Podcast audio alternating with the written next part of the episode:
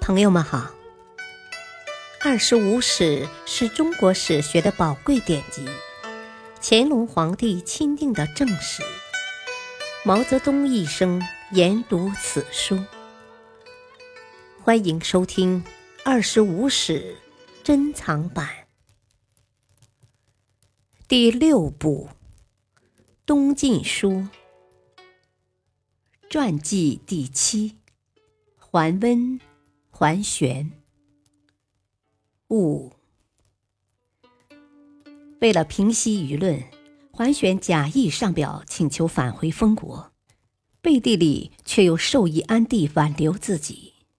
桓玄如此这般的欺世盗名一番以后，终于在当年十一月逼迫安帝把皇位禅让给自己，随即在十二月正式当上了皇帝。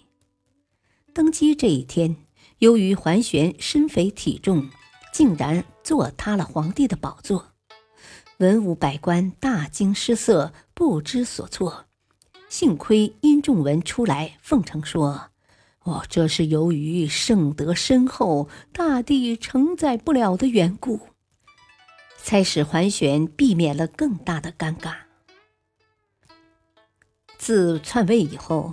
桓玄更加骄奢淫侈，游猎无度，加上他性情暴躁，动辄发怒，朝野上下困苦不堪，一片怨恨怒骂之声。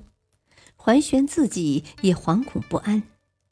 有一次，长江潮水在夜里涌入石头城，淹死了不少人，喧哗声震天动地。桓玄从睡梦中惊醒。十分恐惧地说：“奴才们造反了。”果然，时隔不久，刘裕、何无忌、刘毅等将领于元兴三年二月起兵于京口，随即分兵数路进逼建康。桓玄一面派军队前去阻击，一面却带着子侄仓皇离开建康，向西奔逃。到了浔阳。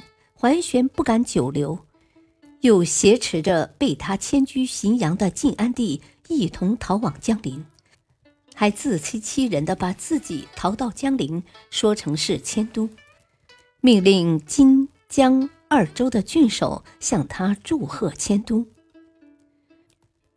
桓玄在江陵重新任命了文武百官，又大举征集荆州士兵，不到一个月。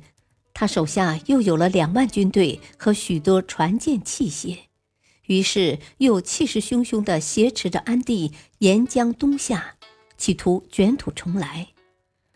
在征戎州（今湖北黄冈西北长江中），遇到了从浔阳西上的刘裕、刘毅和何无忌。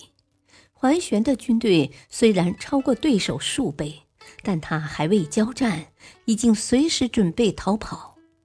在战舰边上安排了逃命的小船，手下的将士因此也都没有斗志，结果被刘毅借着风势发动的火攻打得大败。桓玄挟持着安帝乘小船逃回江陵，打算西奔汉中，投奔桓熙。然而人心已经涣散，号令不行，桓玄无奈。只带着亲信百余人出城西走，在途中被人斩杀。刘毅把桓玄的首级送回建康，悬挂在朱雀桥上示众。平、桓温、桓玄父子都是东晋后期叱咤风云的人物。桓温先平定成汉，后北伐中原。所取得的成功，非其他同时代人所能比拟的。但桓温只把北伐作为提高自己声望，进而篡夺权位的手段，导致了北伐的功亏一篑。桓玄继承其父的遗愿，趁着东晋朝廷日趋衰败之际，一步步地实现了取代东晋的目标。此时的东晋已分崩离析。日薄西山，如果他以此为契机，励精图治，刷新政局，也许可博得后世对刘裕那样的赞誉。然而桓玄却不理大纲，专究先威，朝令夕改，使人无所适从。